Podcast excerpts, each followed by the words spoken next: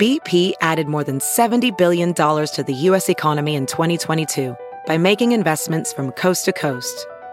Investments like building charging hubs for fleets of electric buses in California and starting up new infrastructure in the Gulf of Mexico. It's and, not or. See what doing both means for energy nationwide at bp.com slash investing in America. As you write your life story, you're far from finished. Are you looking to close the book on your job? Maybe turn a page in your career? Be continued at the Georgetown University School of Continuing Studies. Our professional master's degrees and certificates are designed to meet you where you are and take you where you want to go.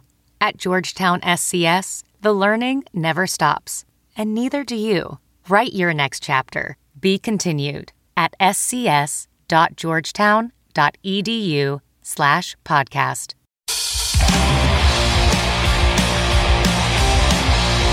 This is Full Change with Tom Laidlaw. Tom Swift. Yeah. Tommy Augustus. Tom, Tommy J, TJ Laidlaw. Here we go. You know, it's it's summertime here in, in the lovely bucolic True Grit Studios in Greenwich, Connecticut. Warm. Warm student. It's also I know it's summertime because it's roller hockey season. And I don't I know you don't you never played? Nope. Roller- You guys played road hockey, ball hockey, right? Yep. Road hockey. Yes, we did. Yes. So it, it, here and now, especially, there's roller. It, it- in summer, everybody stops playing ice and they go to roller tournaments. They're all over, all over the country, all over Canada, and it's a huge thing now. It's roller season. Like Connor Bedard is a big roller guy. Yeah. Pat Maroon. There's a lot of them that still do this, but um, it's just I guess there's nothing you ever tried. Not even in the '90s, because you were in LA in the '90s when it was massive. Yeah, but we never played. But I did play here in Greenwich, Connecticut. There's a beautiful pla- place called Todd's Point. It's a park. Sure. It's got beach. It's got a road that goes around. And uh, actually, we mentioned recently. This Pete Knudsen was good, got to be a good friend of mine. He passed away last couple of years. Great guy. He's a uh, craftsman. He laid tile and bathrooms and kitchens. So we got to be really good buddies. And uh, he would we played men's league together. He wanted to stay in shape, so we get roller skis Sure. and we go around Todd's Point. That's Especially you skated. Well, yeah, it was it was great exercise too. So one day I can't remember. I was in a bad mood, So and uh, you must have said something mean to me. So I must have said, you were going to. yeah, okay, fair enough. So I was rollerblading around, and they've got this area where they put the what are the uh, is it like a kayak almost with a sail on it? The surfboards or sail Oh, like What- uh, windsurfing. windsurf. Yeah. Yes. So they got this one area. They put the uh, they put the boats together, and then they carry them across the road. So they got to have two people, and for a portion of time, the sail is like twenty feet long, and it, Gotcha. it's across the road. Oh no. So I'm rollerblading along. They they see me coming. Oh, they still no. they still go there. I'm going to show them who's boss, right? So I go barreling into the po- the uh, the the sail, Oh no. thinking I'm going to knock it down. Knocks me on my ass backwards, and there was a whole bunch of people around. They all saw that clearly I was the jerk. Right. I was steaming down. You know, I'm fuming. I don't know what I was going to do. This one guy was there who knew who I was, and he saw me. Stop! Stop! You're an idiot. Like, what are you doing? Tried to attack a sailboat. Oh God, and he was funny because he he was right. He gave it to me. He, he was not like kind to me. He was like, "Tom, stop! You, you did this." It was like So at the moment, you're probably angry and want to fight everybody oh, with yeah, it. embarrassed. Yeah, like you got to get out of there. Oh, that's great. I, I, I love I when I lived in the city, I would skate everywhere. I just grab the back of a truck and just Oh. coast. I loved it. I skated all over New York. It was wonderful, and I played hockey. And I love this time of year because the I, any fans who are listening know this.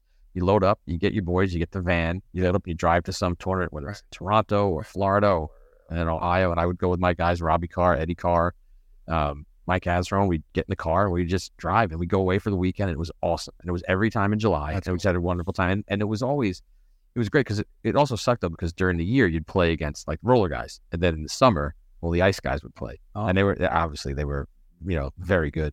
I, I was at one tournament when uh, Paul Stastny got drafted. They're like, hey, Paul, you just got drafted in the NHL. He's like, oh, that's cool. Huh.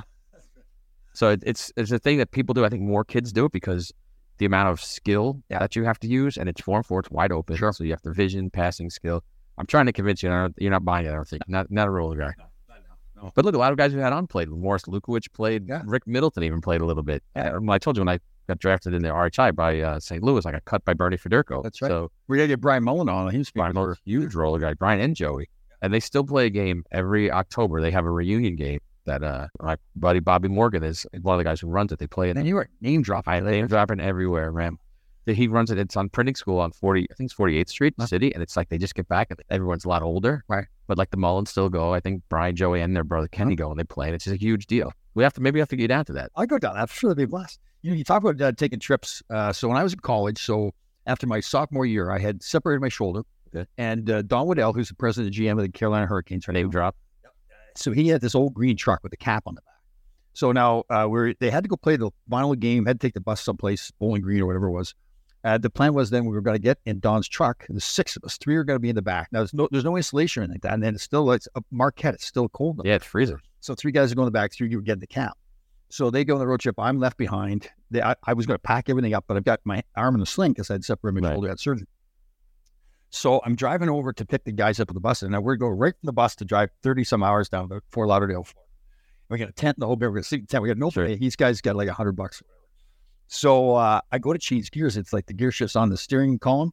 So I'm reaching around with my left hand Oh no. pull the gear shift right off. They pull the handle right off. So I pull up to the bus and I, I walk out. Hey, Don, Here's your, oh no. I hand it to him. He gets a roll of tape, uh, hockey tape, puts it back in, rolls it together. We drive 30 some hours to get down there, 35 hours back with this tape. Wow. full. Hockey guys. One of the best trips I ever had because we had, it was a blast. We I guess it was a deal we had, didn't have any money. So we were going to go and have fun. It was all There's there's nothing like road trips to, and and the, the pranks. I'm Yeah. sure you guys did that. We we were playing at, at one point. We were I think we were in Cincinnati, and we had yeah. So we had this goalie, Devin Claus. He's a kid. He's 19, and he, so our guys did the trip where they filled the garbage can with ice water. We opened the door, splash. so nice, nice. So I, I don't know if I can even tell this story on a podcast. Um, so we had some city kids we played with, and they were like diff- cut different, right? So Marcus Fajardo, who's a phenomenal hockey player, big listener in Spain for us right now, by the way. Marcus Fajardo. Marcus Fajardo. So he is like, oh, I'm going to get those guys back. So- Can I say this? Go ahead. So he takes a shit Oh, nice. and he writes on their door in their room because he's sticking up for our goalie. He was getting writes FU number eight. That was him, right? Yeah. And then he put, uh, puts on the door handle, puts on the rental car handle too. Yeah. Right. so they they would pick up Oh. and, and and then he also did another one. We're in, we're in Cincinnati. I think I drove back. No, this was a different. Maybe that was Florida. This was Cincinnati. I'm driving back with him, and he's like, "Just call Robbie and Eddie Carr." So he calls our guys. He's like, "Hey, they put their power back on in the hotel," and they're like, "No, it's still out." And he's like, "All right, let me know when they fix it. Turn the main power off in the hotel." He did really. So guys would. I was at a. I was playing ball hockey down in Philadelphia once, and these these guys like they blew it. They had MAs. They blew a door off one of the hotel rooms. Insane, just insane. So people. And these aren't like you guys are pros, so you you can do some crazy stuff, but. Yeah. These guys had like regular jobs, of, like you get arrested, you know, some crazy shit. You, I know you did the, a lot of the, the furniture tricks, but is there anything else cool you guys did? Uh, well, Nicky Fotiu was one of the best. Like he'd go down to a restaurant da- downstairs that had a lobster, like live lobster floating in a tank. So he'd go grab live lobster, break into some guy's room, and then put the lobster on the guy's chest. So he wakes up and there's a lobster crawling on his chest. That's epic. Yeah. So Nicky was good. We, uh, yeah, we did stuff. Uh, we didn't get, we got traded up. When I got traded up the league with Bobby Carpenter, Bobby wasn't a really well liked guy. Uh, Oh, really? I've known now, and he's fantastic. We've all changed, you know. When I would, Yeah. uh, but we got him one night.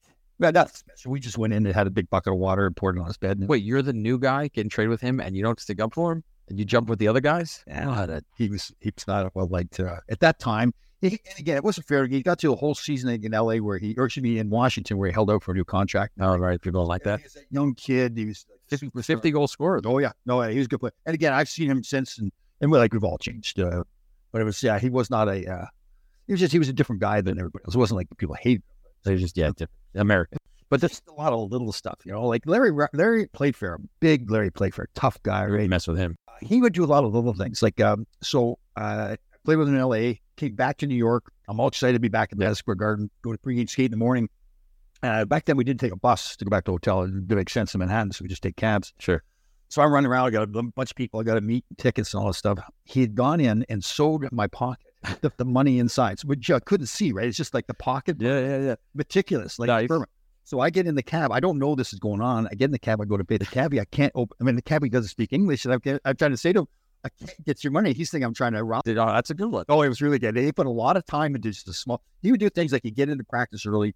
He put a, just a cup of water uh, at the top of your stall, and then he'd run a string like a lace, a whole bunch of lace all the way around the room where he's sitting. He like having Like, yeah, yeah, yeah. Then sit. The funny thing about it was that he put so much time there. The time he took. gotta respect that- the effort. Yeah, that's really And he was a, a, a big, tough guy, so you're not gonna, you know, You gotta just kind of take it from him. and just a great guy too. He would never fight one of his own teammates because of something like that. But he was, yeah, But that's what, and again, it goes back to it. No matter what kind of, if you played in the NHL or in college or played roller or a, a mite or a peewee, it's nothing like hockey road trips. yeah, it's the best. You know the thing I look back at though. Here's something I regret. Uh, that- well, yeah, Wow. uh, hazing. Yeah. So I took part of that. I was never hazed. I, I never got it, even at pro, at pro level. I don't know why. Uh, Well, you're t- well that what you're talking about. Well, two different things. So There's pranks that we were talking about, and then there's actual Right. Initiation Yeah. rituals. So back in these days, this is getting the guy on the trainer's table, taping him down, shaving his head, shaving his testicles, Yep. all that stuff. Testicles. Wow, it's a medical show. But the worst I saw was Chris Kotsopoulos. Oh, they got him. They have we told this? I, I don't think you told. This is Kotze for. Uh, so yeah. So uh, when you come in as an NHL player your first year, especially back then, it was like respect the older guys. Sure, you can joke around a little bit, but that's not Kotze's personality, right? Kotze's Right. got that fiery personality, always talking back and everything. So they they decided they're going to get him. It was a Rye Playland. They came out. There's a trainer's table. They take, put a stick underneath the uh, the table, tied his arms to it like he's on a cross, and the same thing with his legs. Right. And so he's laying there with no clothes on, and Jesus. tied it. I mean, it's, it's a little, you know. So they tied a ski lace to his uh, penis. Yep. Up over the pipe at top there, stretched out a little bit so he couldn't move.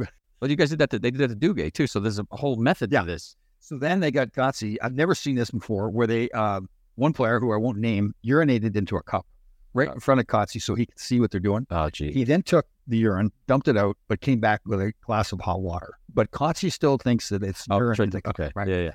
So they got him. He's pinned down. He can't move because if he moves, he's going to lose his Right, right, right. never family Yeah.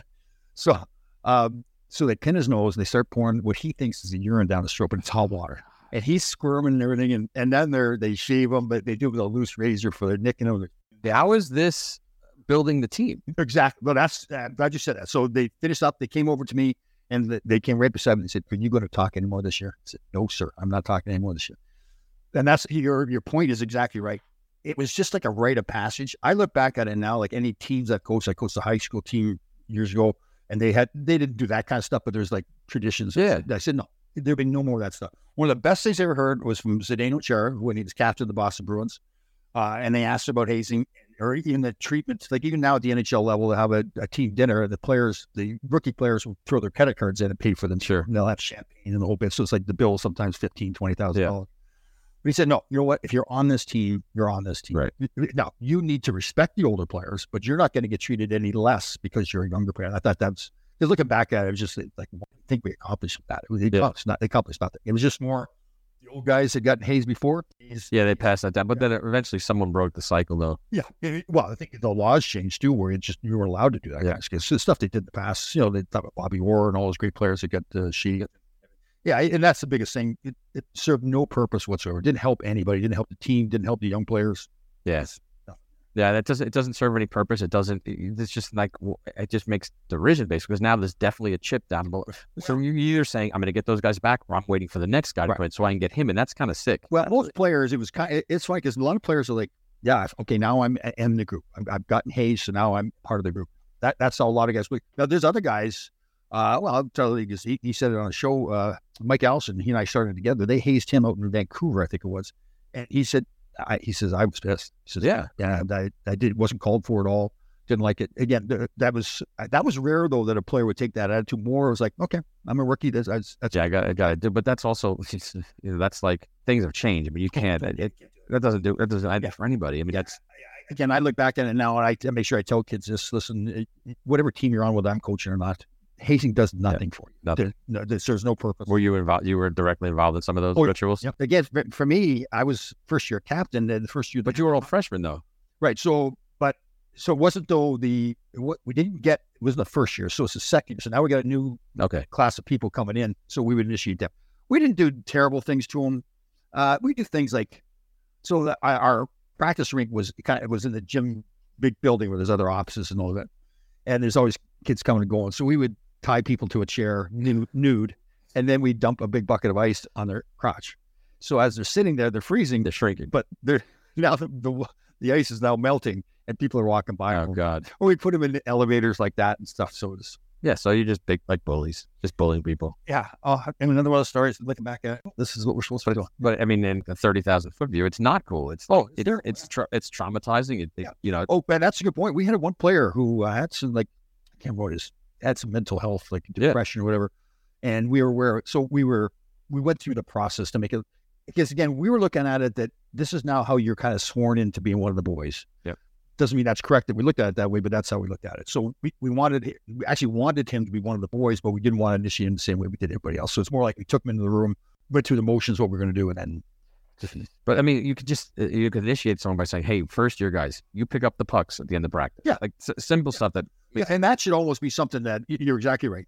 You you carry the bags maybe from the bus to the building, those kinds of things. or not not even you know, just the extra, the team stuff. Yeah. not even like don't carry a player's bag, but like you know, you guys you guys clean up the ice, Yeah. you guys pick pucks up. So And yeah, and that's that's kind of the way that kind of stuff should be an automatic thing that young players just understand that's part of what it is, and that's really that's it. Then they're yeah because yeah, again I know this is totally wrong, but our logic was that even I didn't want to get initiated, Right. Uh, but when I didn't get initiated, it was like I didn't feel like I was one of the boys. You know, I, Yeah. I'm glad I avoided it, but I, I felt like, geez, why aren't I it? yeah, but that's a little bit. I mean, that gets a little bit twisted psychologically too. You know, that's got kind of a mess. We've been around enough. That does. so Listen, you respect your elders, you know, you know, especially on the A team, and and you just you know you do you just don't make it about you, and you just be. It's Well, that's the thing with these young kids coming in now, like McDavid, Matthews. Those guys coming in at 18 years old. they're so polished. Oh, being so mature. Watch Bedard. Watch his interviews. It has hurt some players. There's a young guy, at the defenseman for the Flyers, like five or six years. Was it Gothesberg? got the spare. Gothesberg. Yeah, So Ghost. he came in as an 18 year old. Was really a good player. Had a great year. And the story was with him that he wasn't he wasn't mature enough to handle it. That Really? he really thought he was that um, veteran player and uh, really hurt his game. And his game went downhill after that. Now that can't be the whole reason, but that was part of it. Yeah, I think he's he just signed with somebody. I think, or maybe, Yeah. maybe- I don't know, maybe Florida or something. But yeah, I guess you have to be you have to be respectful. It's it's almost shocking that someone wouldn't be because And you know what it is too? It's having a strong locker room, like having good. Like that's the big thing about Boston, the culture they built with Patrice Bergeron, Yep. Char when he was there. Like you walk in there, like that Charlie McAvoy. Is that the Sure, yeah. yeah. Uh, Long Island kid. wow, yeah. When he walked in, like wow, that, like his confidence level was off the charts. But I thought to myself, okay, he's not going to get cocky.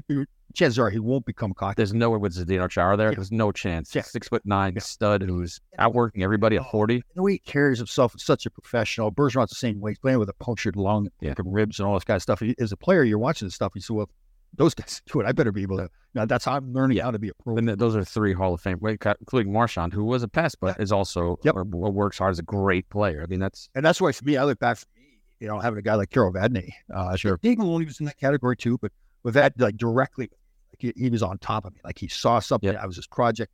I look back, that was invaluable. Like learning the things that I've learned from very, very underrated player. Was Yeah. really good defenseman.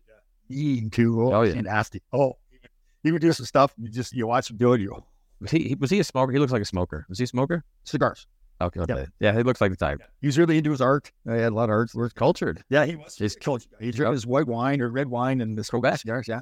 Do you do you guys have a lot of smokers on your plane? playing? you know, guys like Greschner is a smoker. Uh, Eddie Johnston, we called him Siggy because of his smoking. Uh, Eddie would smoke in the locker room, but in between periods, he'd go to the bathroom that was right adjacent to the locker room, smoking in the bathroom. So, But I mean, that, that people were smoking. The garden was full of haze Yeah. from all the smoke. Did you you ever smoke cigarettes? no, couldn't. I tried uh, when I was a kid. And my mother was a smoker when she was younger, and she quit smoking. But I, I tried. And I just, yeah, I, I, hated it. My entire family. My dad told me a great lesson. You'll like this, Tom, because you like these kind of lessons. So I was eight, eight or nine, maybe even younger, and I was at the bar with my dad after a softball game. And I was like, "That's so cool! You're smoking."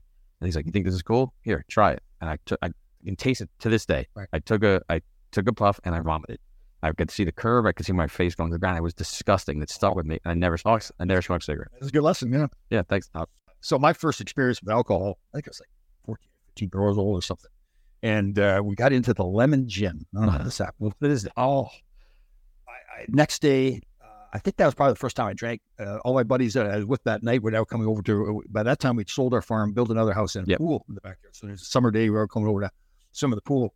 And my parents saw it, didn't know. And the kids all started joking around. My mother got wind of what they were talking about. Oh, Wow. Wasn't yeah, but. I remember the biggest thing because I was throwing up. I was terrible. Like Yeah. I was, you know, yellow and all that kind of stuff. Well, you learned a lesson today, didn't you? She, if she was not happy about that, oh man, No, why? Why would you? Yeah. You know. Wow. But that you know you learn your lesson. But well, maybe you learned your lesson a little bit, right? yeah. Don't don't drink lemon gin. My uh my my youngest son Cody, he's thirty now, He's probably like fifteen, whatever, 15, 16 years old. I'd always talk to him. and said, listen, you're going to drink. You shouldn't. Yeah. Maybe you got to wait to. But uh, we're not naive, right? Right.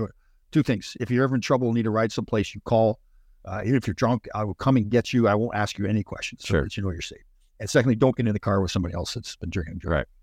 So uh, he had gone out with his friends. Uh, his mother had picked him up, and uh, they got in the garage of her home, and he started throwing up in the garage. Oh boy. And uh, so they called me, and uh, I don't know, she, I, maybe she was panicking or whatever. So I said, put him on the phone, please. And uh, I said, uh, Cody, you've been drinking? He goes, I, yeah, it's so clear. that Yeah, he's yeah. been drinking, right? So I said, okay, I'm coming over tomorrow. I'll be there about six o'clock in the morning.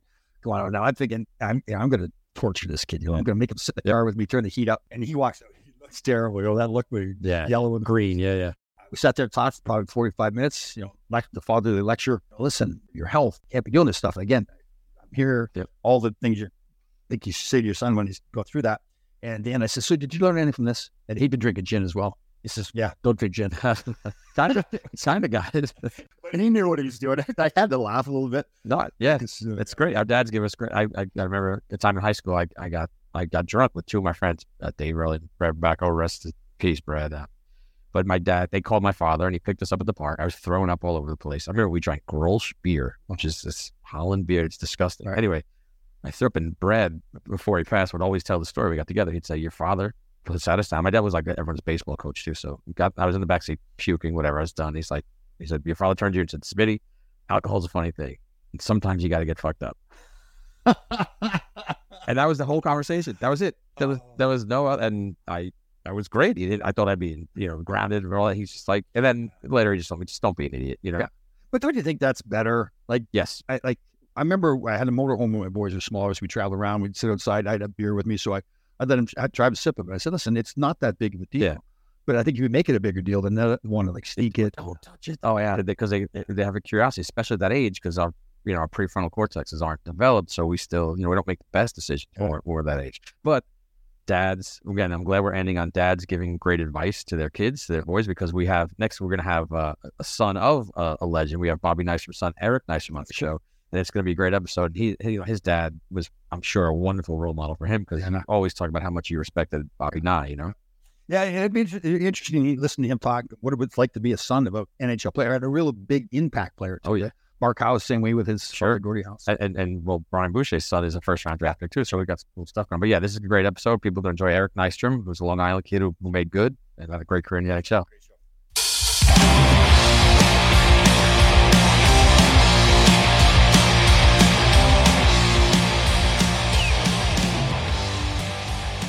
All right, Tom, we have on a, a great guest today. We have a player who had a wonderful career on his own and is also the son of somebody who knocked you out cold. so we have Long Island's own Eric Nystrom. Eric, how are you doing there, brother?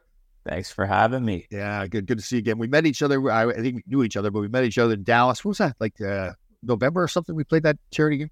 Yep, yep. Uh, uh, somewhere around there. Can't keep track of the time anymore. That- That's when the Stars destroyed the Rangers alumni team, right? Back, bad goaltending.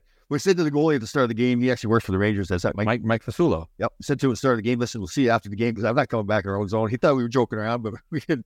Uh, it's a, it's a little different when one one end has Kari Lehtonen and Yeah. the other end has the uh, the Rangers uh, media I know. rep. Yeah, If that's right. Because you guys, Eric, yourself, you're still in great shape. And Kari Lehtonen's out there. Had a bunch. Of, yeah, a bunch of good players there too. It was fun. That was a great weekend though. So what the Stars do every year, they'll set up a game against uh, uh, obviously another NHL team. Bring them in. They got a fantastic day. The uh, lounge there. They had dinner the night before. Oh, yeah, man. Yeah, that's the uh, the alumni center. Wow, that was cool. Very cool. So how are things? You're living where now? I'm in uh, West Palm Beach, Florida, Wellington, actually, just a little bit outside of West Palm. Moved down here from Michigan about a year ago. Oh. And uh, I definitely, weather wise and palm trees, can't complain. Uh, oh yeah. So let's talk about this. I hope you know that your father tried to uh, end my life uh, several years ago. He was actually very nice. We were playing a series, and he knocked me out right at the end of the game. He was mad. I think I was hitting a bunch of guys, and he said he wasn't going to let that happen. So he came in with the forearm shiver, knocked me out, spent the night in the hospital. But he was great after. He came to me uh, before the next game. He called me. He certainly wasn't afraid of me, uh, tough as he was, but he he felt bad. He said, "Listen, Tom, I apologize. You know, I respect you out there on the ice. Didn't really mean to almost kill you, but did." So I mean, I mean, uh, uh, if you if you watch his YouTube videos online, it makes a lot of sense. You know, he he he was a competitor, and tough as nails. wow. And back then, you know, the I think the rules were a little bit different. Yep. So he Yep. probably didn't even get a penalty. Oh, yeah, that's right. I don't know that he did. You know what's funny? Uh, so I came in thinking I was the toughest guy on the planet. You know, I could play college hockey. He really didn't fight that much, but I still thought I was Mr. Tough Guy. And uh, uh, played in the preseason game and fought Hector Marini. Uh, went, pretty well for me. So they put me in the big game against the Islanders the next night that I wasn't supposed to play. And your father came right over to me right away. I think he must have been told that I got in a fight, did pretty well, banged me. And I started thinking, do I want to fight this guy like every night? I mean, that's his reputation, right? If you're going to start fighting him, then it's going to have to happen every night. I, oh.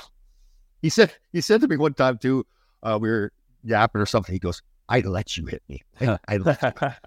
what are you going to say to that when somebody says that? Yeah, he's uh, he he's uh, cut from a different cloth than you know all you guys from that generation. Yeah, and, you know it, it, it's not like that anymore. The, the the tenacity, the grit, and it was just pure, just in the competition of the game. You know, like it Yeah. wasn't. Uh, towards the end of my career, we kind of had the enforcers that played very minimal shifts, got got that shift, and and then they fought the other enforcer. Right. And and you know, I had the utmost respect for those guys and what they brought to the team and the energy. But you know, back then it was more just you guys were just such intense competitors in the competition, hated to lose. Yeah. That that it was just they were it was all about the passion, right? And when those altercations happened, so it, it's a little different. But you guys are crazy back then. Well, you know what's funny too? Like you know, we say this stuff like I I respect your father so much. So he knocks me out cold. I spend the night in the hospital, but I talk about how much I respect him, and that's the way it was back then. It's just we would want to do anything to win, and I think uh, because we were like that, we did respect each other more. You know, became friends with your father after Clark Gillies. I played with John Tonelli, Bob Bourne, all those guys. So Right. So rather than work on your skating and your skills, you just were just a big lunkhead, basically. yeah, that's what yeah, that's what they wanted me to do. Yeah, Got it. came in. What's this, what's the saying? Come in as a crusher, you try to be a rusher. You're soon to be an usher. Oh, 100%. Absolutely. Well, I, Sounds I like your career I trajectory. Yeah. I think Tom's still ready to be a crusher. Look at this guy. You're in shape too. I've learned more about conditioning now than I knew when, back when we played. We thought beer was a food group back then. So, um, Whoa, sweet man cave. Thanks. Serious upgrade. How'd you pay for all this? I got a home equity line of credit from Figure. I was approved in five minutes and had funding in five days. Wow, that fast and easy? Yep, the application is 100% online, plus no out of pocket costs. Just fast access to the cash you need. How do I get started? Go to figure.com and get that serious upgrade. Figure Lending LLC, DBA Figure, Equal Opportunity Lender, NMLS 1717824. Terms and conditions apply. Visit figure.com for more information. For licensing information, go to www.nmlsconsumeraccess.org. Look around. You can find cars like these on AutoTrader. New cars, used cars, electric cars, maybe even flying cars. Okay, no flying cars, but as soon as they get invented, they'll be on AutoTrader. Just you wait. AutoTrader. so uh, where'd you grow up then? Um, on the island, uh, played played there my whole life. Uh, my my parents were we were in Syosset. Uh, great setup because the Islanders practice rank. I- I moved in about uh, in, in eighth grade, about two minutes from the Islanders practice rink in Syosset. Oh. So we had just an unbelievable setup there because one of my friends, as as I got older and was getting into like uh, college and into the pros, one of my friends actually worked at the rink. He was a goalie, and he was and he knew how to drive the Zamboni. So whenever the rink was open, oh yeah. So whenever the rink was open, we'd go down, we'd shoot on him, he'd Zamboni the ice, and then he'd lock up the rink. So That's funny. It was a, a real blessing to have that that set up. But uh, yeah, I grew up on the island. Did the billet thing after uh, my in my junior year of high school. Moved out to Michigan, played for that U.S. development program, Okay. Okay. and uh, went that route. And then uh, ended up playing college hockey at Michigan. So that, Well, that's right. I forgot about that. Yeah, I went. To, North, I went to Northern Michigan, the Harvard. the Not not a school. It's like community college. the Bush. That's right. Bush, definitely, definitely. And Eric, you stayed all four years at Michigan, right? Yeah, stayed all four years. Um, my my uh, my senior year was actually a lockout, so there wasn't really an opportunity to to leave school. But I wouldn't have had it any other way. I had the best experience in, in at uh, at Michigan.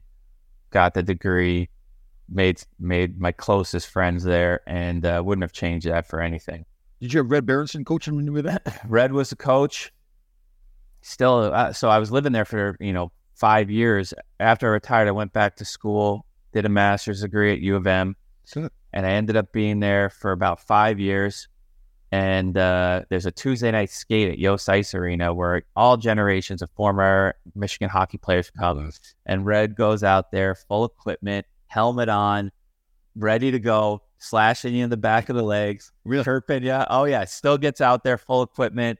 He's in phenomenal shape. I think he's he's he's uh I want to say he's like 80 or 81 now. So But he's retired. He's not coaching now, right? no, he's not coaching now. No, he's been out for uh, for quite a while now. But uh, I owe a lot to that man. He's an incredible, incredible teacher, incredible coach, motivator, accomplished individual. So uh, he was a great role model.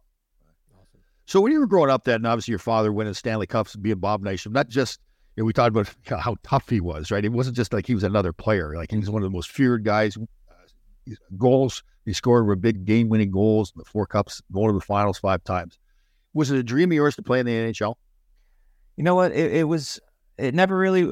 I never even thought about it, to be honest. But uh, I was privileged enough to just have access to the rink all the time. You know, um, after my dad finished playing, he was an assistant coach for a little bit, and then he did a lot. He did some uh, color commentary on the radio um, after he was after he was done playing. So you know, we would go to the rink at six o'clock in the morning to the Coliseum. He had a key to the Coliseum because he would go to the office. Wow. So again, you know, he we would go on the ice at six a.m. Just a bucket of pucks, me and him, and skate on the Coliseum ice. I uh, get to go to all the games and like help him, uh, you know, work on on getting the stat lines ready for his uh, analyst job. So I was always around hockey, but and I think it was just I just loved it so much, but I didn't have that pressure of, of you know I want to be an NHL hockey player. I just played it because I loved it, and and as and that just kind of opened doors. And as I got a little bigger, you know, I, I just I had this the the skills, you know, the the size and the genetics to excel in the game, and plus, you know, it, it doesn't hurt having a four time Stanley Cup champion yeah. teaching you the game. Yeah. But uh, being from Long Island, I didn't even know I didn't know what major junior was. I didn't know how the recruiting process worked for college hockey. I just played, and and from that, you know, the opportunities arose, and and you know the the doors open that way. But just it was just purely because I loved playing hockey, and I never had these high expectations. And then as I started getting to those levels, you know, I made the U.S. program. And the first time I got on the international stage, I played against international players within my age group. I thought, all right, I, I got a pretty good chance at this because I, I, thought I stacked up well.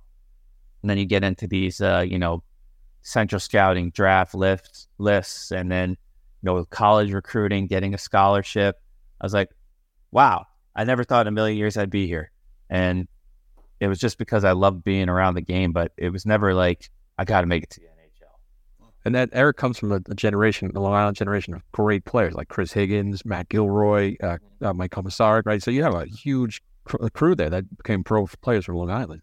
Yeah, we had a great group. Our summer skates were awesome. A lot of the Islanders would come back. Uh, we had some great mentors uh, that were playing in the league. At the end of the summer, they'd come back and skate with us when we weren't uh, even in the league. You know, we were just kind of coming coming into the minors and and in college. Um, there was just so many great guys that would come and teach us and show us how how they prepared and how they practiced. But uh, yeah, we had some great age groups. I, I played at Portledge, which is a, a good a, a, a, local prep school on Long Island. You don't room and board, and then I um, so but we had the opportunity to practice every single day. But guys like Doug Murray from San Jose Sharks, the Swedish guy, his cousin went to the school. I don't know how he ended up going to Portledge, but Doug was on our team. Ryan Vesey. Uh, we had another kid, Evan Wax, played at Yale. Kenny Toronto, Harvard. We had a bunch of uh, Gerard Miller went to uh, UVM. We had all these D1 guys playing on this small prep school team on Long Island, but then we also played for that Apple Core program as well at a little bit of a higher level. But we had access to the ice and a great age group bracket, and a lot of guys were really successful. Well, that's amazing, right? You think places like Toronto or Montreal, those are the hockey hotbeds. You know, the kids are growing up in that hockey environment. You wouldn't really think that Long Island would have that kind of environment, but clearly you, you did all those great young players. You know, uh, Eric, Eric, I want to ask you too. We had just had Mark Howe on recently, and he said that Gordie was wasn't tough on him, but it was firm. How was your dad with you? You know, he he he really stayed out of the way. To be honest, uh, he always like he, he would always be the assistant coach on the team, but he would always run the defense. He would never come and run the offense, like to just give that space. But you know, he, obviously these coaches uh, and mite squirt Pee Wee, they're they're not going to run the same type of practice as Bob Nystrom is. Yeah. So he ran great practices. He had all these drills, help with the skills. But the only time that he was really hard on me is if that I didn't put the effort in, because he just said, you know what, I'm not going to be shuttling you around if you're not going to put the effort into the game. But it wasn't. It was never an overbearing parent. It was just you come to the rink, you're going to work hard. Otherwise, we're not going to come to the rink You know, You think not, that you think that logic has helped you in life after hockey as well? Oh, I mean, he, and it, it absolutely, but also, you know, his his, you know, that the players in that generation as well, as successful as they were on the ice financially, they weren't Yeah. getting paid the bucks. He he had the work ethic. He made his career after playing hockey in the business world, Right. and had great success. So, obviously, being a hardworking player on the ice contributed greatly to his success as a player. But then you know, the lifestyle he created after playing was also work ethic driven in the business world. So I got to see that firsthand. The guy's still working. I, I can't get him to stop. Yeah, we're, we're trying to get him on the show, so he's too busy all the time. Oh, he's he's he's always going. Isn't it your uh, your mother and he go out there and they hike out in the mountains and everything too? yeah, they they head out to Colorado in the summertime for a few months. They're actually heading out there uh, within the next couple weeks, but they're cycling at the altitude. Yeah. 50 mile bikes, 47 miles uphill, three miles down. They're, oh, they're crazy. He makes you look like a wuss. Bike. Oh, he- oh, I don't know, Tom. You should go out there one summer with him. You guys, That'd be fun. That'd be fun. We should go out there and do a show out there. Yeah, he's uh, he's doing crazy stuff out there, and Yeah. it's it's awesome. Oh, that's cool. That's cool. So who were you drafted by? Calgary. Calgary. What round did you go in? I went first round to Calgary after my first year at Michigan. Ended up, I was in the organization there for about four years. And um, then I went to Minnesota. I actually, I was a free agent, went to free agency, signed with Minnesota, a three year deal, and felt like, uh, you know, I had to live up to this contract. And I put all this pressure on myself, like, okay, I'm making this my first time, you know, like I, I, and, you know, I just, it just wasn't a great season. Oh. Too much pressure. Then uh, I got traded to Dallas and just found a really nice niche, real great chemistry with the team, good opportunity. A coach really liked me there. And that was uh, just like a great time in my career. And then after that, I was a free agent again, went to Nashville and finished my career there. You say Scott co- uh, coaching in Dallas when you were there? Glen Gulutzan. Oh, Glen Gulutzan. Okay. Yeah. You know, it's great that you, you say that though, Eric, because a lot of the fans listening think this guy signed a big contract. Why isn't he producing? But they don't they don't take into account that you're a human being and there's expectations, there's there's emotions, there's struggle. And you know, you said it yourself, you fit better with Dallas.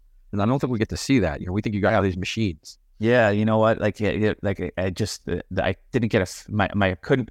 I had so many chances, couldn't get that first goal in Minnesota, and then it just like the, the gripping the stick, and just it just the confidence. It- it's a game of confidence, Yeah. and I just my confidence was I had none whatsoever, and uh, I was putting all this pressure on myself, and then you know the oppor- I got I got moved to Dallas and just got connected with some line mates that I really found great chemistry with, a system that I fit well in, and um, you know had had success early there, which helped me boost the confidence, and uh, that that ended up being some great years. It's amazing, right? You look back at it now and you think, how did I lose my confidence, right? Like, I know I've told the story many times, but Here we go. Here we go. I was on the All Star ballot one year. Was it 87. 87?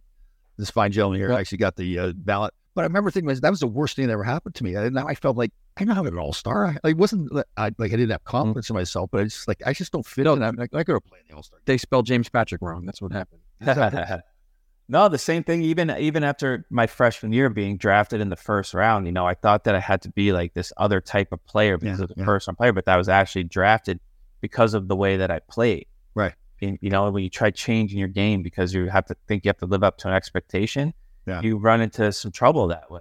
That's that's really So- because Tom when Tom got drafted and went back to school, he thought he was you know Hercules. How, how was that for you that sophomore year? Was it a difficult year being you know having this tag on your back now? You know, first round draft pick now coming back to Michigan.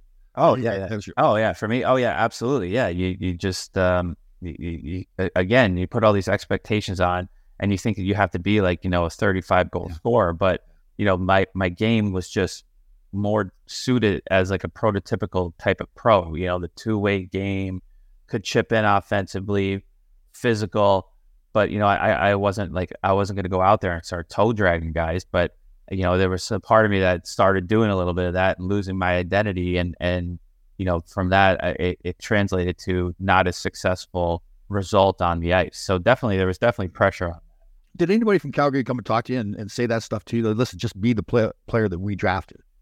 I just kind of figured it out. I said, you know what, I, I can't be. Uh, this, this isn't working. Red would tell me too. He'd be like, you know, you got to get back to your game, or you know, like too cute. He tell you, you know, you're playing too cute, stuff like that. He was he was great at that. He you know he he coached so many great players through the ranks, high draft picks, NHL All Stars, you name it. So he knew how to deal with that better than anybody.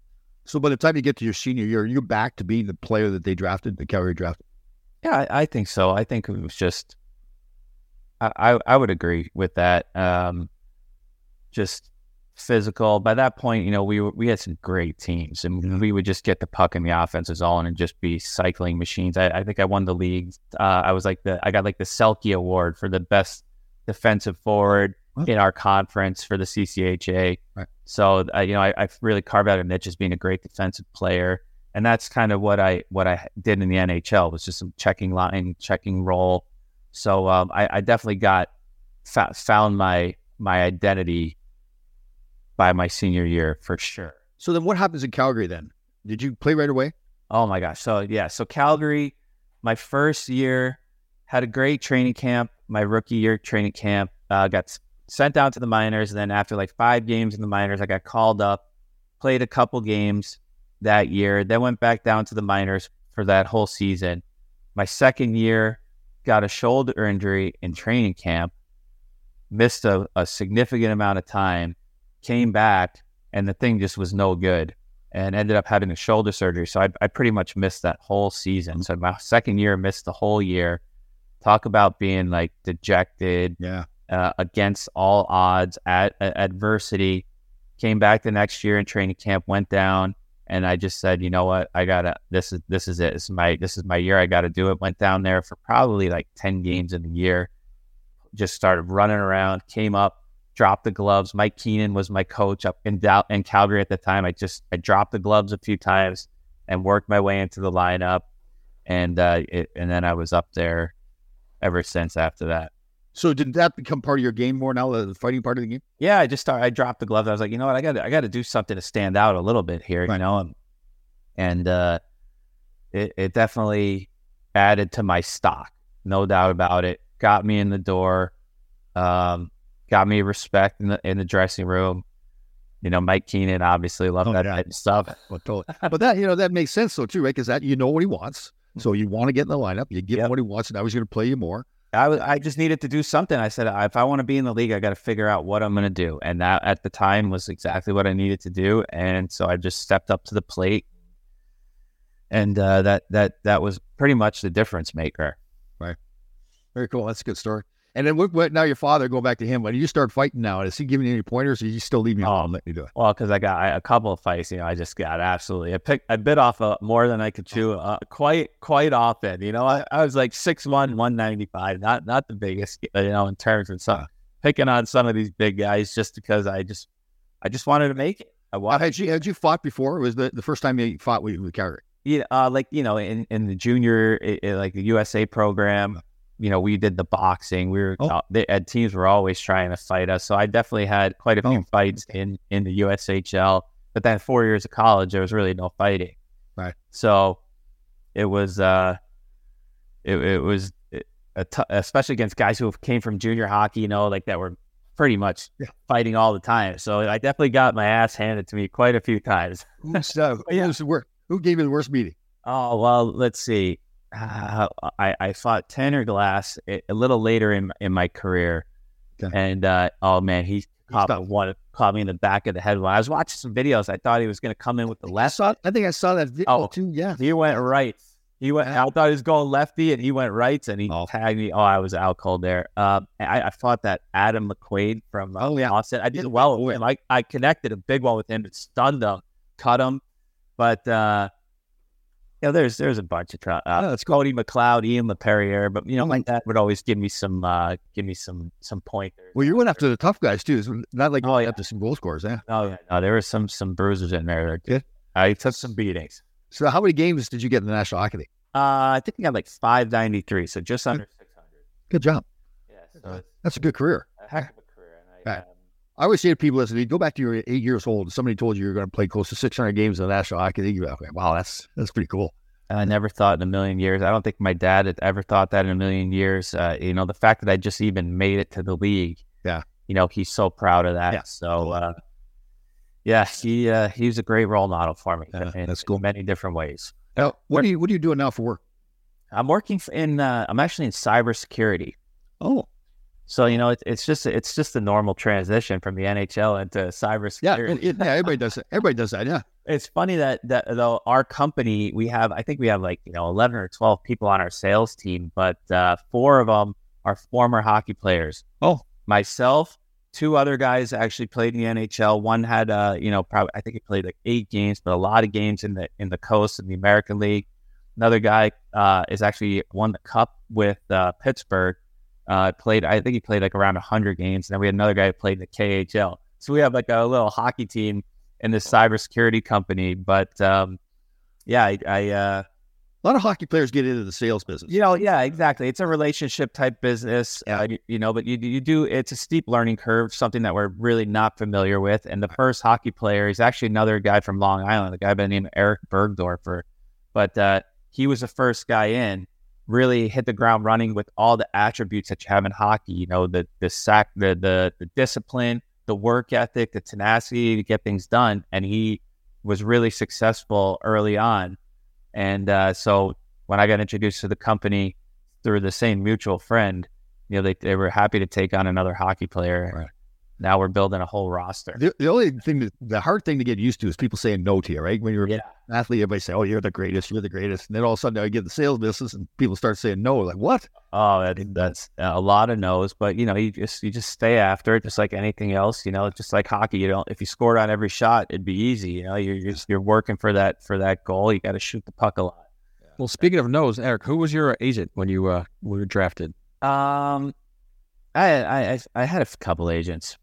You never thought of Tom Laidlaw as an agent? No, I didn't know. I didn't know. He, he I wa- must not been good enough. I was scared of his father. I didn't want to go lose to his father if they get beat up again or something. Yeah. Uh, but no, you know, it's funny. I didn't. I didn't realize. Uh, I don't know how I missed you, but I do remember when you were coming up, and I said, "Geez, I should have just called his father for that." But I didn't do it. So, Yeah, that's all right. You know, it's it, I'm sure it, it worked out one way or the other. yeah, definitely. Uh, so, and when you finally retired, did you uh, injury retired? You just had enough? Yeah, I had a couple. Uh, my my last two seasons were pretty pretty uh, injury riddled. So um, my my uh, the second to last season, I want to say, I, don't know, I missed twenty or thirty games. I got a terrible high ankle sprain. Oh. I was racing for a puck, and uh, you know we just like made contact before going into the boards, and I got spun around, and uh, my foot got stuck underneath me, and it was just lodged against the boards, and it just completely turned like to the point when I when I got up to go skate to the bench. I was afraid to put my foot down because I thought I was going to have like that Louisville basketball player. You ever seen that one where the legs snap and snap? Oh, yeah. That's that's what it that's what it felt like. My ankle just twisted completely around, and and after a while I could walk fine, but as soon as I put the skate on, I, I just I couldn't play.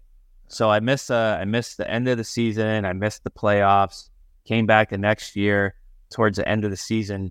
Shea Weber hits me with an absolute one time bomb right off the top of the laces. Yeah, I was screening the goalie. My my line mate laid like a little slow dribbling pass to Shea Weber. Worst guy, worst guy that can Oh. hit you too, right? Now. You Yeah. could just see his horse head coming, like just licking his chops, full speed, leads into the one timer, hits me in the top of the laces, and it, the, the buzzer went. It wouldn't even have counted. I didn't take my skate off for the whole period. You know, 'cause we had we were coming out for the third. And I just I went to him. I said, "Webby, did you get that one?" He said, "I got all of that one." Oh, and then after the game, took my skate off. They X-rayed it. The foot was broken. And then by the time I got healthy again, young guys had come up and were playing well. And I had the injury the previous season, so I kind of just got pushed out the door, and I just knew that the end was coming. And I started taking online business classes Oh. with the, you know, I, I, like during the playoffs, I was in orientation on the back of the plane. I started an orientation because I just knew that this was uh, that I was done after this year. And now, had you had plans like what you wanted to do after the game was over? No idea. I'm still trying to figure it. out. I was exactly the same way, and I'd hurt my back, and I knew the end was coming. I was still like, okay, what am I going to do? I, Yeah. I, we didn't make much money. We were talking before, so I had a young family, I had to work. It was just, I, I- I think that's both good and bad for athletes, right? We've got this thing that it's always going to work out, right? And, and Yeah. always been successful. I think it works that way too. We make it the National Hockey League, it, it has always worked out. You figure something's going to happen. I remember thinking like, man, I got to get going here.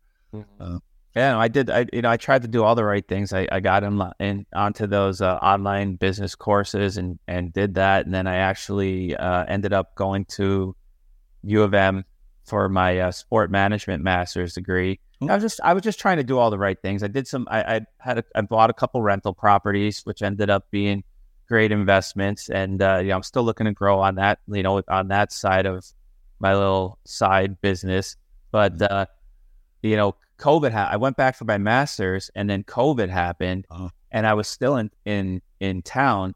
And it's amazing when you go back to school and you sit in the front of the classroom and you apply yourself, how well you can do, as opposed Really? to Really? going- yeah, yeah, chasing the sorority girls and uh, you know uh, playing Oh. hockey and uh, doing keg stands. Isn't it? Yeah. So so is it actually it actually spot to the po- so COVID happened. I was still in town and and I had done well in school. My advisor called me and said, "Hey, do you want to actually teach a course at Michigan?" Wow. Yeah. So I taught like an intro level sport management course for for uh, a couple of semesters at Michigan before moving down to uh, to um, Florida. So I, I, I taught for Oh. pretty much a year and, and got that experience and had a bunch of student athletes in my class. And I tried to teach them the power of real estate and, you know, understanding that your career is only so long. Right. Do you I'll- think? Do you think they listen? I, well, because I, I, I said, listen, I'm a first round draft pick. I played 10 years in the NHL, and here I am right now. I came back to school. I'm teaching here. I know that there's, I, I'm still going to have to work in my life. Like, you, if, if you set it up correctly when you're young, you might not have to be back here in the classroom or teaching. It's all about, you know, the way you position yourself when you have that, that window of opportunity. And I te- I tell that to all the young guys, like in the alumni weekends that we have at Michigan, that the pro guys now said, this is your window to plant the seeds to set you up when you're done playing. And do you think they listen? Like, I, I think back when I was in college, Tom wouldn't have listened. yeah, I would have listened. They're like, who the hell is this guy? Yeah. So there's a, Yeah, I'm thinking I would have played in the NHL for 100 years. Yeah. yeah. I've never going to stop playing. Yeah. They, they don't, uh, I, I think they, some of them do, some of them don't, but they, Right. you don't quite understand the Yeah. impact that, that Yeah. you know, uh, how hard it is once you get out of the game, the transition. It's, it's definitely tough. yeah, Not about it. yeah. Get- you know, You're missing the te- old team thing like that. Yeah. First told that you're not playing anymore. You're not going back to a training camp. Like that's one of the things that kind of kicks in. There. It's like I'm not. I'm not going to training camp. I've done that all my life. I've done training camp. So Yeah. You know, it's funny you talk about the rental properties. Uh, I was playing a Ranger Islander alumni game, and I won't mention the players. Uh, a couple of guys that played uh, more more recent. So you're sitting on the bench chatting away, just getting to know each other. And I said, uh, "So what do you do for work now?" And he looks at me and says, "Work." He says, "I invest in rental properties. Like they they make so much money, they don't work anymore." I, Yeah. Who, who, who was that? Who was that? saying, Aaron Voros, Aaron, Voros, yeah, and, yeah. and Mike Dubinsky the same. Brandon Brandon Dubinsky? Brandon his name. He did. It used to be Mike. He, uh, but he looked at me. They both looked at me like I was nuts. Like work. No, it's it, it is. It's it's it's a great way if you set it up correctly. I mean, you don't have to, especially if you just like when you're making all the money. Yeah. That's the opportunity that you know you you can banks are going to lend to you. You can you have the ability to just you know make the pay the down payments on on homes, and if you do that right, you can have once the paychecks from the NHL turn off, you can have. Yeah. You know, I, I learned too much at the end of my career. Right. That's when I really had had the education on on that. So now I'm chasing the eight ball and trying to get to that point. Yeah, but at the beginning of your career, you're just focused on being a pro and staying in the league and succeeding. You're not thinking big these days. But there are some some guys think through it. Like there are guys that are smart. A small percentage guys really Yeah. plan for the future. But yeah, the most of this that part part of the thrill of being in the NHL is the hanging with the guys. You know, going for lunch out. You're in the NHL for Christ's sake. That's Yeah. that's awesome. But but Eric Tarrick's point though, you, if you you could do both, you should be able to do both. You should be able to have the fun, the experience of being in the NHL, but also prepare yourself for after the game. Right? Well, and it's also it's it's also uh, you know as simple as you know finding a, you you you live in your city, finding an affordable place, living below your means, Yeah. and then you know you go to your next city, you hold that one, you rent it to somebody, you pick you you know you pick something up in this city you, that you live in, you hold that. You know, you play on four teams. You got these four homes that are just like growing in value, like just as simple as that. But the, it really comes down to the education of that. Like nobody's really talking about that stuff. Yeah. And it's a networking too, right? Like I do more networking now because it's actually a great opportunity because the Rangers have us out in public meeting all these wealthy individuals and business mm-hmm. owners. So I've learned to really network well. But sh- I, I should have done more when I was playing too. I did some of it, but it's, Yeah, like like you know, you that's that's it's like leveraging your network at that point when you're in your prime. Because when you're done, you know, you're kind of like kicked out. You're out the door, and you're like, Yeah. you know, your relevance goes down. yeah, You're- you know, you become irrelevant. yeah. Isn't that true? That's one of the hardest things to handle. The ego takes a big beating with that. Yeah. Like you know, you go down the corner gas station, the guy's pumping your gas for free and everything. All of a sudden, now you're not playing anymore. He's like, "Who, who are you?" Thirty dollars, please, sir. Yeah. Well, I, I'm going to tell a story. uh, All my stories. Uh, when I first got in the agent business, I was going to places like Moose Jaw and Swift Current and all that. And there's this uh, bus company called Laidlaw Buses. And uh, so I go check into a hotel. And now I'm in the agent business. People are saying no to me sometimes. I'm just getting started. So the egos get beat up all the time. So I go to check in and they'll go, Laidlaw, Laidlaw. I'm thinking, please remember that I played in the NHL. And they'd always go, Are you with the bus company? Yes, sir. Yes, sir. Yeah, they don't even know that. I must drive for you. Yeah, that's what it. Eric, yeah, go ahead. Go ahead. no, no, please, please. I was going to say the other thing that you guys, uh, you know, were missing out on was the social media exposure. Yeah. You know what I mean? Yeah. It's a blessing and a curse in ways. You know that it's it's. Uh, I I think it's the root of all evil at, at the same time. But you know, like eh, think about some of these guys who played back in the day and their their star power, and you know that what they what they could have done with that social media Yeah. outreach that that some players have now. Like that's that's a machine for these guys. Well, Tom's more than made up for that. I don't know if you've seen his post. He's posted every day like a teenage girl. He's always got five, six Yep. posts a day. I love it. Yeah, but you know, and I think it isn't just to uh, better yourself or make more money too. You can really help other people out there too. Yeah. Like, your father or yourself. I mean, you're out there. They see your work ethic. They see the it's a total compliment to you. You didn't necessarily make it because of your skill. You made it because of your heart and your will and your drive. The same thing with father. So you can really other people will follow you based on that, and they see I can accomplish things too. Look at what he did. He didn't have sure. talent. But to jump back to what Eric said, like Eric did a lot of charity work too while he was playing. You still do, I'm sure, right? Yeah, you know, as as much as I can. Uh, we- the, the Predators had a great thing going on where you contribute, you know, like X amount per year. You get all the tickets, um, you know, for the game that gets contributed to, you know, whatever whatever you choose. They hang your banner in the arena with your face on it. To me, the most disappointing thing was that that um, how every single player did have their face banner hanging up there. It wasn't a, a, at the um, the amount that we were making, the contribution to like the, to to get to that status or whatever was nothing. It was a, a drop in the hat. But uh, they had a great thing set up there that really helped out. We try to get involved as much as we can in, in any way we can with you know, I, I- wish my dad always told me that I should have set up a foundation, but uh, I, I never listened to that advice. That that is a regret that I have. But any way we can help out, we're we're always looking for ways. Makes you feel good, doesn't it? Like you, Yeah. you're you're helping out them more, but you end up getting more from the uh, the event or wherever whoever you help. I got to ask you, Shea Weber, one of my favorite players all time. Don't know him, good guy. Oh, great guy. Nah. He's one of those guys. Okay, like Shea Weber has like you know y- you could stack up two of the biggest box jump platforms, and he would jump it. Oh. Throws a throws a football like Tom Brady. Like just one- like uh you know just one of these specimen athletes in every way, shape, or form. He Right. just Looked like a real leader too, right? Like he, given. yeah, yeah. intense competitor, but very even keeled, quiet, quiet. But uh, that guy's a moose. And so, a tough question here: Do you ever get the feeling that you live in your father's shadow? Uh, you know what? It's a great shadow to live in. I'll tell you that Yeah, much. Good way of looking at it. No? You know, uh, not many people have a career like that. You know, he just had a, a gifted career. Um, but again, that that uh, that opened the door for me as well because we had the access to the ice. You know, he knew what he was talking about. I had him in my corner all the time through the highs and the lows, and uh, you know, I could I wouldn't have asked for it any other. So do you guys do you guys get into chirping a lot? We had Brian Boucher on, and his son's a first round pick, and he's picked higher than Brian was. And he said they they talk shit all the time with each other. Do you talk shit with your dad, or how does that work? I, I'm too scared of that. Fair enough. I tell you, he's such a nice man too. Like when you're on the ice with him, like he knew exactly. He knew how to intimidate. Like I said, he said to me that one time when he says, "I let you hit me," and I'm looking, I'm thinking to myself, first of all, probably true. It's like, well, what are we going to do about that? Like, you can't chirp back at that. It's like, uh, Oh, he, I, I like even when I was growing up, like he would come out to like the three on three game on the small rink, like with the, and and uh, he couldn't turn it off. Like you know, he's like, "Come on, boys, you got to pick it up here." Like, that, you know, it's a three on three summer skate. Like let's just relax. And he's so competitive. that's funny. So Probably still that way. Now your poor mother out there in the trails probably has to keep oh, up with them, she's right? going. Oh, she's on the Yeah. bike. Just uh, he's he's keeping up with her. Oh, is she a beast too? Like she's good? Oh, nice. That's cool. Very good. Yeah. Very good.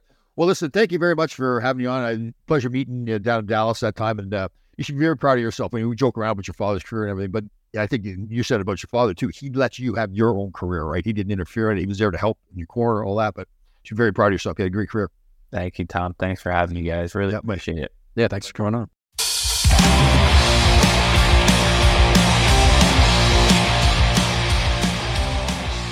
Uh, that was a great, uh, great interview. We had Long Island's own Eric Nystrom, friend of my friends Eddie and Evan Chalanda, um, Toe Drag Kings, as he said. But he, um, Eric, you know, just like Mark Howe and, and other guys, he forged his own career out of his dad's shadow, which is awesome. Yeah, it's interesting to listen to those guys talk. You think, well, this is your dad coaching you every day, like drawing things on the mirror in the kitchen, whatever it is. Uh, are there mirrors in kitchens? I don't think that, well, in your house, but But yeah, it's all over the place. Uh, but it's interesting that exact opposite. That he was always there for him. Uh, Bob Nystrom we're talking about, always there for his son Eric. Uh, but he let him have his own career, be his own guy. And even when he wasn't playing well, it seemed like you know, it wasn't like his dad jumped in there. No, and what what Eric said was, I'm sure it was music to your ears because you love when you hear that. It is- you know, Bob said you just have to show up and work hard, and if you don't do that, you, you know, that's all. That's basically the advice he gave. him, You know, work hard. It's amazing. Like, there's so much of that, right? And it's just a lesson for life. You know, it, you talk about skill and all this kind of stuff and get, being gifted. But most guys you talk to, hey, I just showed up and worked every day. Yeah. That's uh, And that's what you did. And, and Eric had a great career. He had almost 600 games in the NHL. He, you know, he was consistent forward. He had signed a couple of nice contracts. You know what I liked what he talked about too, where he was in Calgary and Mike Keenan was coaching him and things weren't going that great for him. And he realized, I've got to do what Mike Keenan wanted. He didn't basically say that, but he knew Mike Keenan wanted him to fight. So he started fighting. He really wasn't a fighter all day. Yeah. He started fighting. That his bothered him. Here we go. I. I can't wait till we get him on the show, man. He was he, he's one of the nicest guys too, but he knew how to intimidate, just like a look in his eyes, you know. But obviously he had to do the fighting too. So Yeah, he definitely did that for sure. yes, he did. But no, Eric, he raised a, uh, a great son. He had a great career and he's doing well now. So all Yeah. He was in cybersecurity too. Right? That's pretty cool. And you work in, you know, typing. So listen, Tom, you're very Tom's very tech savvy for his for some of Got lot better. Way better. Yes, Definitely good. Go back to when my son was trying to get me on Instagram and I didn't know what a hashtag. I started yell- he started yelling at me. His, my son Cody, and this must be five, five or six years ago. He said, if you're not going to work at this, then I'm not going to help you. I said, Wow. Yeah. He gave you a little Bob Knight Oh, yeah. to Yeah, did totally. in reverse. I said, work at it. I don't know what a hashtag is for you or how to do it. Well, he well, you learned well, and he created a monster because, like I said, you're like a teenage girl with all these posts. It's true. I have to do it every day. Every day I got to do it. Got to get up at three thirty. But people get still get like they talk about the three thirty thing. They just they go like, you get up at three thirty every day. Yeah, You can sleep in; it's okay. No, no, no sleep day. No, man. I actually saw a video the other day. A guy says he gets up at two forty five every day. I Don't. It's, so it's just not going to sleep. That's the next Yeah, step. you know, just go to two forty four. Forget I'll, sleep. I'll show you. But that was a great show. Glad we had Eric on. He had a great career and uh, Long Island guy, Long Island strong. Good Tell us, kid. Really like to see a guy like that that just worked really hard, made a career for himself, and he's doing well. He's a smart kid too. Like Yeah, and he's in great shape. And like you said, you said they smoked you when you guys played down Dallas. This guy's wheeled on you. Our poor goalie Mike Vasula. And we really said to him, "We said, listen, we're not coming back in our own zone." And I think he thought we were joking around because he said, "No, we're not coming back. We're on our own." And then once the game got going, he took the mask out at one point. He had that red face. It just So wait, so he's the head of alumni relations. So what if you don't play D's? He to be like, you know what? They're not getting booked in these things. You guys probably should have thought that one through a little bit. yeah, we're helping him. We're, he's working on his game. He's getting lots of shots. Like we played too well that he wouldn't get the experience. There you go. So well, Mike, I apologize on behalf of Tom and the other Rangers. Oh, oh poor Mike Vasula. Great job. Good show.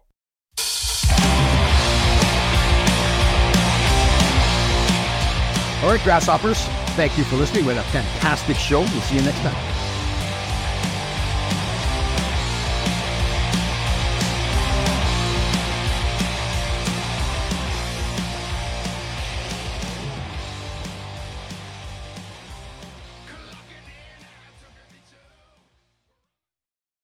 One, two, three, four.